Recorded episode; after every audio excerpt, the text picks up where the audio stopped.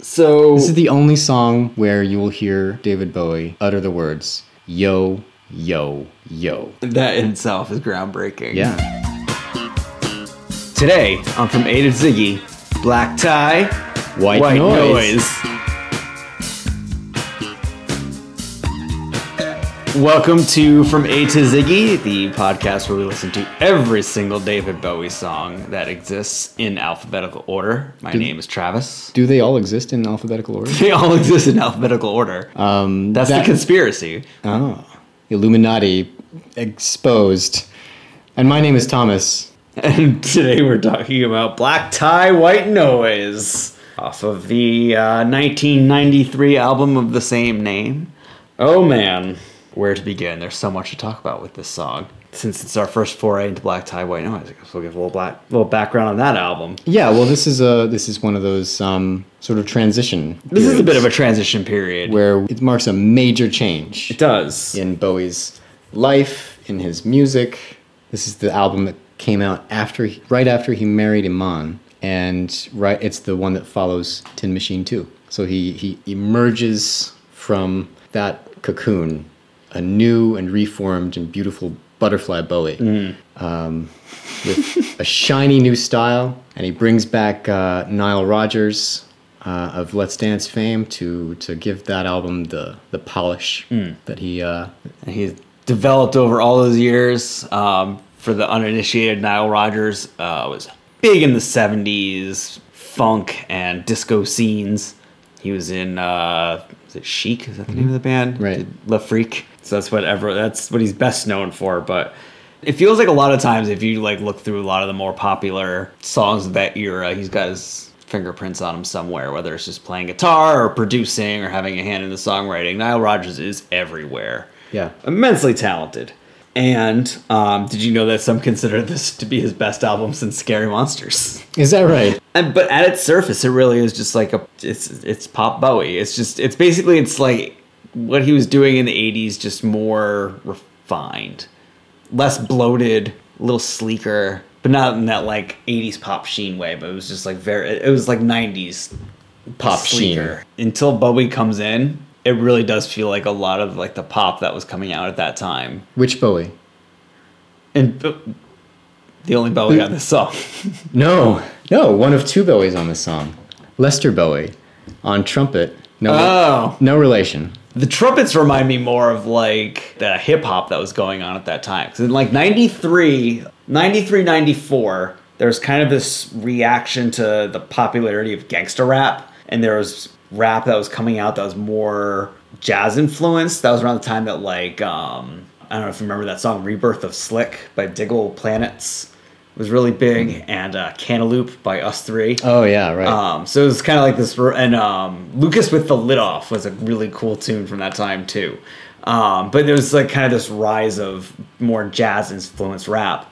Yeah, and the trumpets in the song really kind of remind me of that. there's that, and then there's also New Jack Swing, which also has this that kind of jazziness to it, at least with the rhythm and the just the sort of vibrancy, the atmosphere that Yeah. those songs try to evoke, And you know, and, and it, it, as opposed to the oppress, oppressive uh, dirge of of gangster rap. yeah.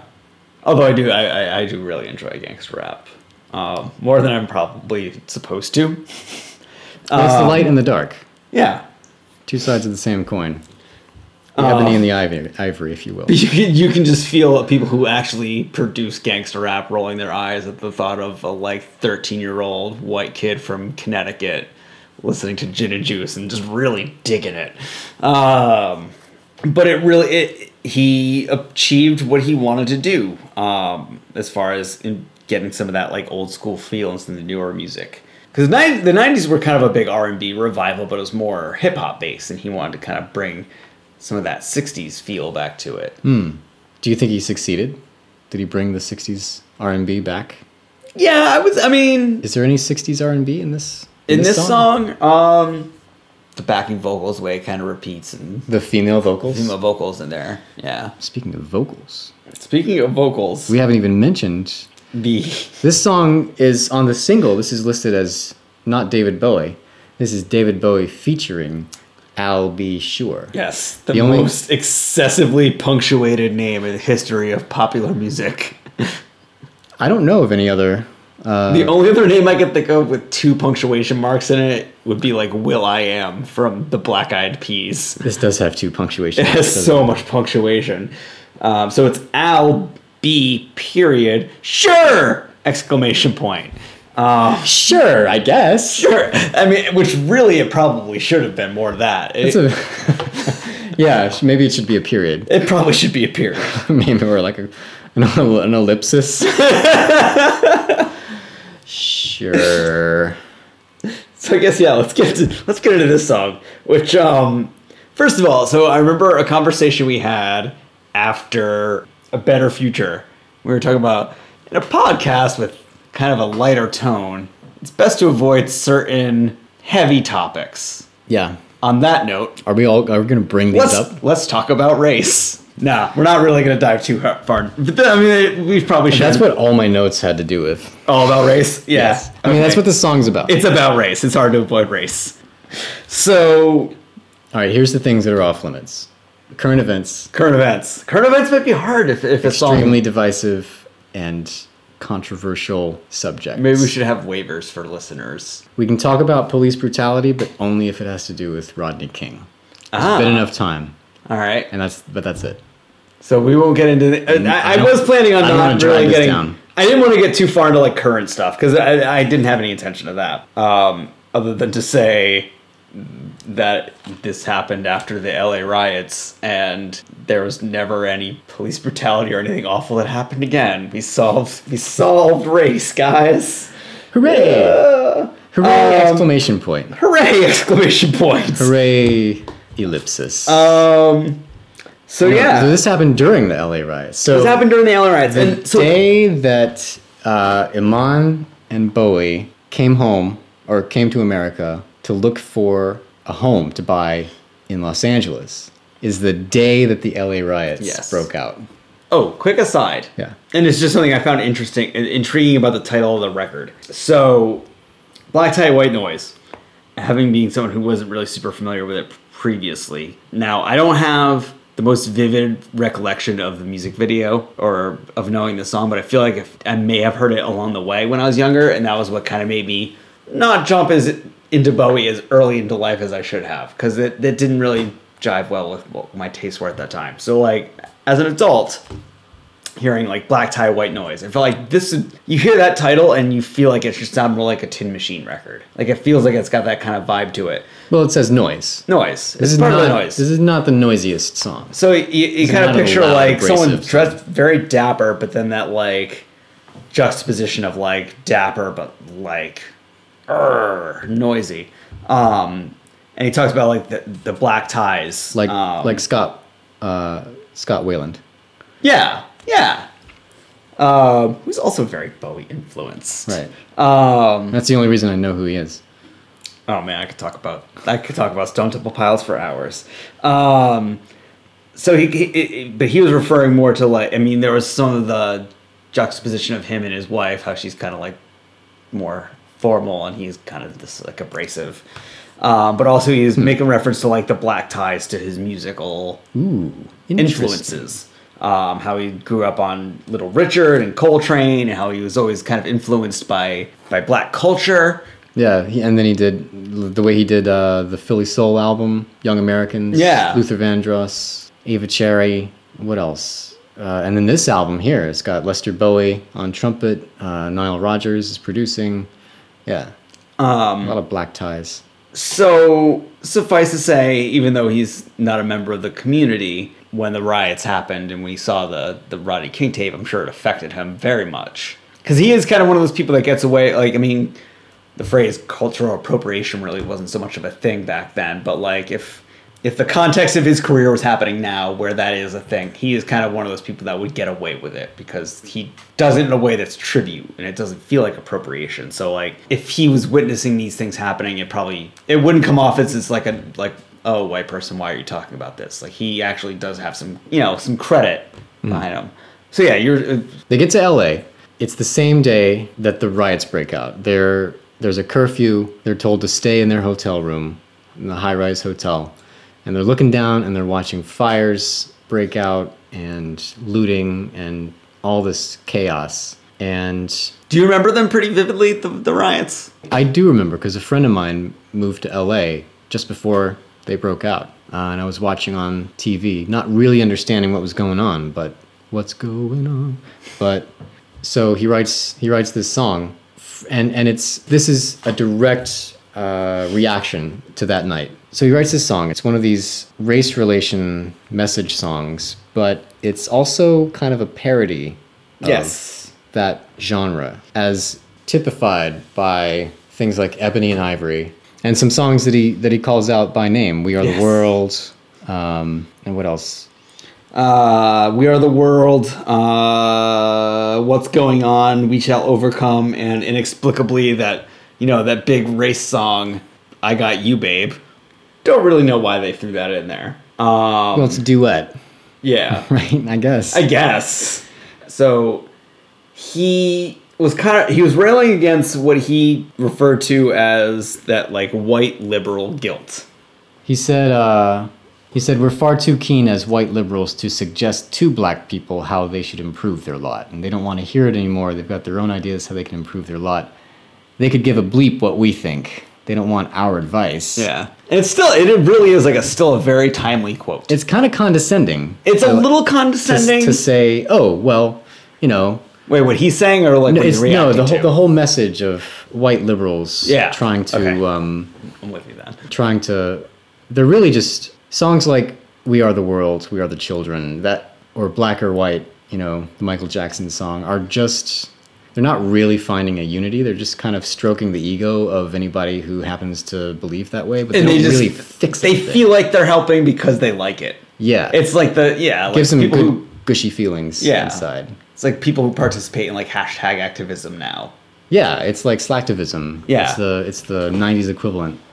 There's another cool quote from Bowie, another interview where he said, "If we can start recognizing and appreciating the differences between ourselves and not look for white sameness within everybody, then we have a much better chance of creating a real and meaningful integration." You were talking about cultural appropriation earlier. This is like Bowie's. Uh, this is a topic that's come up a lot more recently too. Just like not not trying to erase culture or history, not not deny any cultural heritage, not try to apply some false, safe homogeneity to America as like a melting pot. Yeah. But there's there's you have different elements that, and if you if you recognize, the point is not to you, you know mix black and white and come out with some mucky gray. It's to appreciate what every individual has. I was having a conversation with someone and and they said that the best way to look at it and the healthiest way to look at it is not to look at America as the melting pot, but more as like the salad bowl.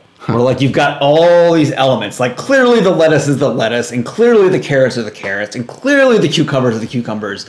But like you need all the elements in the bowl to make the salad really good. You know, when you're interacting with the cucumber, you're appreciating that yes, it's a cucumber and it's got its own thing going on and it's different from the, the lettuce, but Yeah. together while bringing their own individual personalities to the bowl, they're har- you know working in harmony together. Cucumber and celery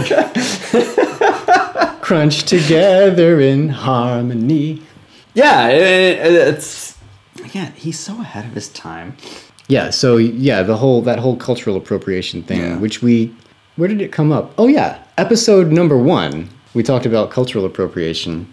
Started it out really heavy.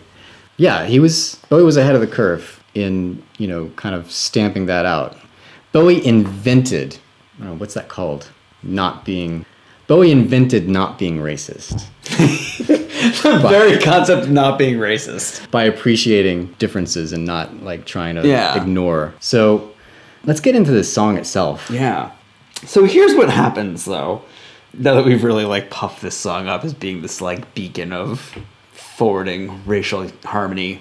So it, it's meant to be this very sarcastic response to these other songs that really are just glossed over versions of how life really is. But in the process, it still sort of becomes that because so many of the lyrics really are just like so cringeworthy like the parts where he's talking about like I look into your eyes and I know what you won't kill me and I'll turn my back on you because I know you won't kill me. But that's so delightfully absurd. It is. It's, it's like the faintest praise. I trust you because, not because I see you as an equal.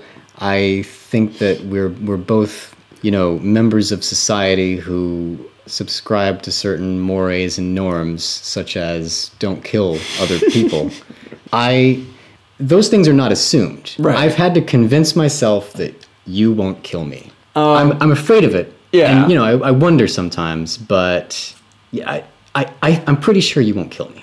and it's a, it, it would be a far more it, like it's an interesting sentiment because it really does lay down like what the barest minimum you know for race relations but the delivery is so clunky that you do start to feel like you're in the middle of one of those like preachy race songs and he's like i'll let you put your hands on me and call me brother and everything and you're just like oh this is turning into being so on the nose that it feels corny Yeah. and then like thankfully he like once again says putting on the black tie, cranking out the white noise cuz and and that and that's kind of like when he talks about cranking out the white noise, that's when you feel like okay, he is still trying to take the piss out of these other kinds of songs. Yeah. But oh man, was that getting corny for a minute there. And it really does. Yeah. Those are some really clunky, corny lines. Yeah. And I think that's the point, is it, it has to go there.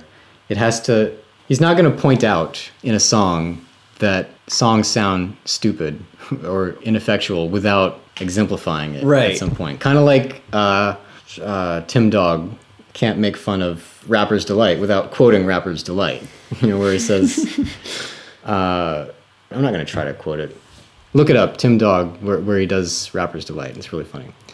it kind of so what I was thinking about when I was listening to it is, and I just recently watched this um this episode of The Goldbergs where the two younger brothers find out that the older sister, who's always kind of like tormented them, and so they find out that she's this like New Kids on the Block super fan. And they start to like lord that over her and use that to embarrass her in front of her friends. But then they like use New Kids on the Block to make fun of her so much that it becomes they actually like New Kids on the Block.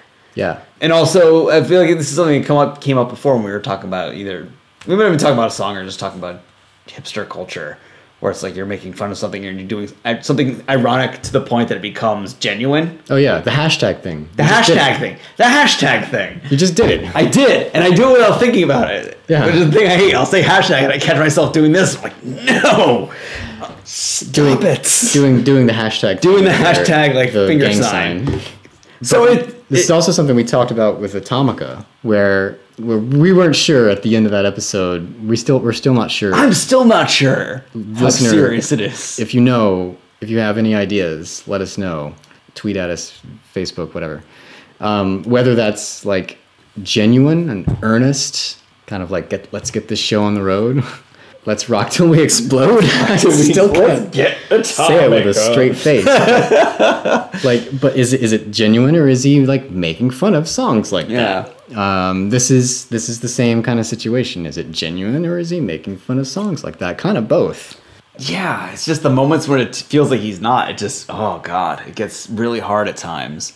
I'm not my race. I am my face. Is that the, the lyrics like really early on? I've got a I've got a face, not just my race. Yeah, and then there's like talk about reaching across their hand, their race's hands, and th- it's just like it's a I lot actually of like that part. I, I like that part in the chorus. It says we'll reach out over race and hold each other's hands. There's two there's two versions of that chorus. Like that opens up we reach over race and so on. There's the first one says we die in the flames, singing we shall overcome, which is like this really fatalistic yeah, expression of the futility of trying to use song to solve problems. It's not going to happen. You're not going to solve, you're not going to fix things by singing. You're going to die in the flames. So this is like the first chorus is like the black experience of this racial tension and then the second ver- the second chorus reach out over race, hold each other's hands. We'll walk through the night thinking we are the world. That's like the those white liberals. They're like they've they're so convinced through the song that they've made up that they've fixed the whole thing. Race is uh, racism's over. Yes, racism's Yeah. over. We're, we're and they're patting themselves on the back, stroking their egos. They're they're not really doing anything. Same thing. This is like the white experience of this trying to fix the social systems, and of course the that that's the privileged position of this whole oh we can fix things uh, because you know we're in power and we can uh, we can fix it by just saying that we fixed it and then ignoring it Right. from then on. But speaking of privilege, there's some good points in some of the verses, particularly the last verse. That's my favorite part. This is a, this is a really good part. They'll show us how to break the rules, but never how to make the rules. Reduce us down to witless punks. This is again that position of privilege and the media representation of the other as, you know, this violent sector of the population is causing problems. They're the they're the punks, they're the ones that break the rules, they break the law, and now they're going to be punished. But they have no opportunity to I don't know. When he says make the rules, I'm thinking legislature, you know, like Yeah. become part of the government, you know, have a venue for actually fixing things. No. They don't get that opportunity. Nope. Because the system, because oppression, because racism. Um, all right, that's as far as I want to drag it down. So it's very easy to roll your eyes at white people trying to make a point at race because a lot of times it really is just not really doing any help and it's just doing it to like pat themselves in the back. But like Bowie seemed to have like his heart was always in the right place when it came to that kind of thing. Like, hey, these guys really influenced me. Why aren't you doing more to I mean, he basically owns like as a white person, I'm playing music that black people created. right. Maybe we should be giving them a lot more credit than we are. Right. So I'm gonna write this song with really great intentions. That's kind of clunky at times, but still ultimately mostly gets the point across. So, anything else about the song itself that we should bring up before Um, moving into ratings? I believe I hit all my points. All right. So, what did you think of uh, of Black Tie White Noise? It really, it never got out of my head. It's an earworm. It's a total earworm. It makes it so hard to focus on anything else. If you're trying to think about any other songs, you just find yourself like putting on the black tie, cranking out the white noise. You know what I always thought that uh, that noi yoi yois was all about, and I I can't I can't verify that this has anything to do with this, but. Well, I come from a place where there's a lot of racism from both sides. You'll hear you'll hear remarks from both sides. So when I was growing up, one of the sort of stereotypes about white people was that they had really nasal sounding voices. And so Bowie does this whole this really nasal Yeah. honking kind of sound. Actually, as soon as you say it, I could picture like a few different black comedians like doing the, their white person impression. Yeah. like Dave Chappelle's that he used to do a lot. I, I don't know if that has anything to do with it. I wouldn't be surprised if it is. Honestly, he's kind of a, he's kind of adopting again this is this is putting everything in stark contrast this song is meant to be a parody and a caricature of black and white Yeah. and so i think that, that that to me feels like it's supposed to be a caricature of a white person Yeah. i don't know if i might be completely off base there but Um, oh, and I should also point out that this video for the second week in a row, I had an excuse to watch an old video from Arsenio Hall. But I would um, I would give this song, um, ten year old me would have thought this song is really cheesy because ten year old me just wanted to listen to grunge all day. 18 year old me thought this song was cheesy 30 year old See, a 33 year old me still thinks this song is pretty, cheesy, cheesy. but I see it in a more endearing way. yeah i uh If I didn't know that it was meant to be sarcastic, I would think this song is super dumb. I didn't know it was meant to be sarcastic until just this moment, like literally one second ago when you just said it.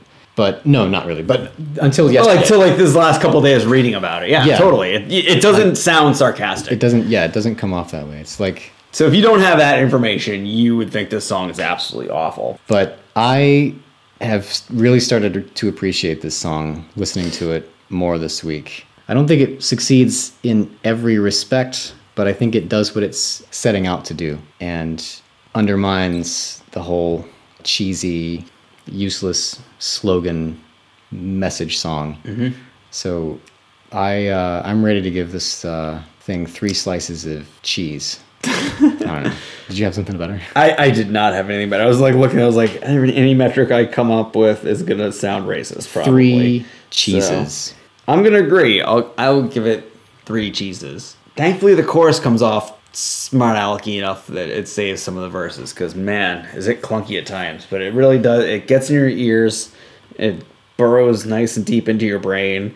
And yeah, I, I really I tend to really hate music that tries too hard to make a difference even though it's not making a difference. Although I will admit I kind of like black or white. Mostly because it's just like a cultural touchstone when I was I like the video yeah. with the the lady changing. her- Yeah, like everything face. changes and, and Michael Jackson turns into a panther at the end and All he of just them breaks a bunch of crap. There's a there's the lady at the end that uh, all the people are changing into the the different people. Yeah. like, it's morphing from one person to the next, and then it finishes on this lady, and then it cuts back and shows like the video director coming up. Yeah. the camera, and he says, "That was great. How do you do that?" Fun fact about that video, I remember when it was like this big event on Fox. It came out the same day that I so when I was younger I had a lazy eye and I had eye surgery. And I remember coming home and I had like double vision, but I was like I got to watch the new Michael Jackson video. It's coming out today. It's right after The Simpsons. And that was like one of the first like cultural event music videos of my of my life. So like even though the song is corny as hell, it really like I still hold it in this like esteem. Um, Even the part where Macaulay Culkin does the rap interlude. Yes. You know what so man, what me out is they play that song on the radio sometimes on one of the pop stations they listen to at work, and it doesn't play the rap verse in it. So I have to like try and fill in that. as much of the lyrics as I can remember while I'm back there. Really, all I can remember is like he's like places, something, something faces, and then it ends with him saying, "I'm not gonna spend my life being a color." Uh, yeah, so that, that rap that rap interlude was provided by uh, MC. Well, I guess. Ellipsis. Was he in a band with Al Beecher? yeah. Um, yeah. So three slices of cheese. So yeah, unless there's anything else. Oh, other versions. Other Covers, versions. other versions. There's about a zillion There's remixes. so many remixes. I tried to listen. I was like, I'm gonna listen to all the remixes, and after two, I was like, I'm done listening to all the remixes. Yeah, well, because some of the remixes are like edits of the other re- of the same remix. yeah, yeah. it's, just it's too many. there's so many. I don't think anybody has listened to all the remixes. If you want to fall down an intense rabbit hole and report back to us, Godspeed. Um, you Black Emperor. Speaking of black, Speaking of black, we're going to continue our journey next week into the black. into the black. and and and do more songs that uh, that start with the word black. More songs that start with black. Yeah. Yeah, there's got to be some more. I mean, so at least at least a couple more episodes so we get so we reach the, the light at the end of the tunnel. But uh, before we can do that, We're gonna be in a blackout. it's a blackout. uh, yeah, blackout is the Yeah, next song. we're, we're gonna talk about blackout. Yep. Join us then. Until next week, you can follow us on Facebook, on Twitter, from A to Ziggy, from A to Ziggy.com. Subscribe and uh, leave a comment and a review on uh, and a rating on iTunes. And until next week, I am Thomas. And I'm Travis. Um, putting on the black tie, cranking out the white noise. Oi, oi. Do you remember Agatha Speed? It's such an ugly song. I've heard a rumor from ground control. Oh no, don't say it's true. They got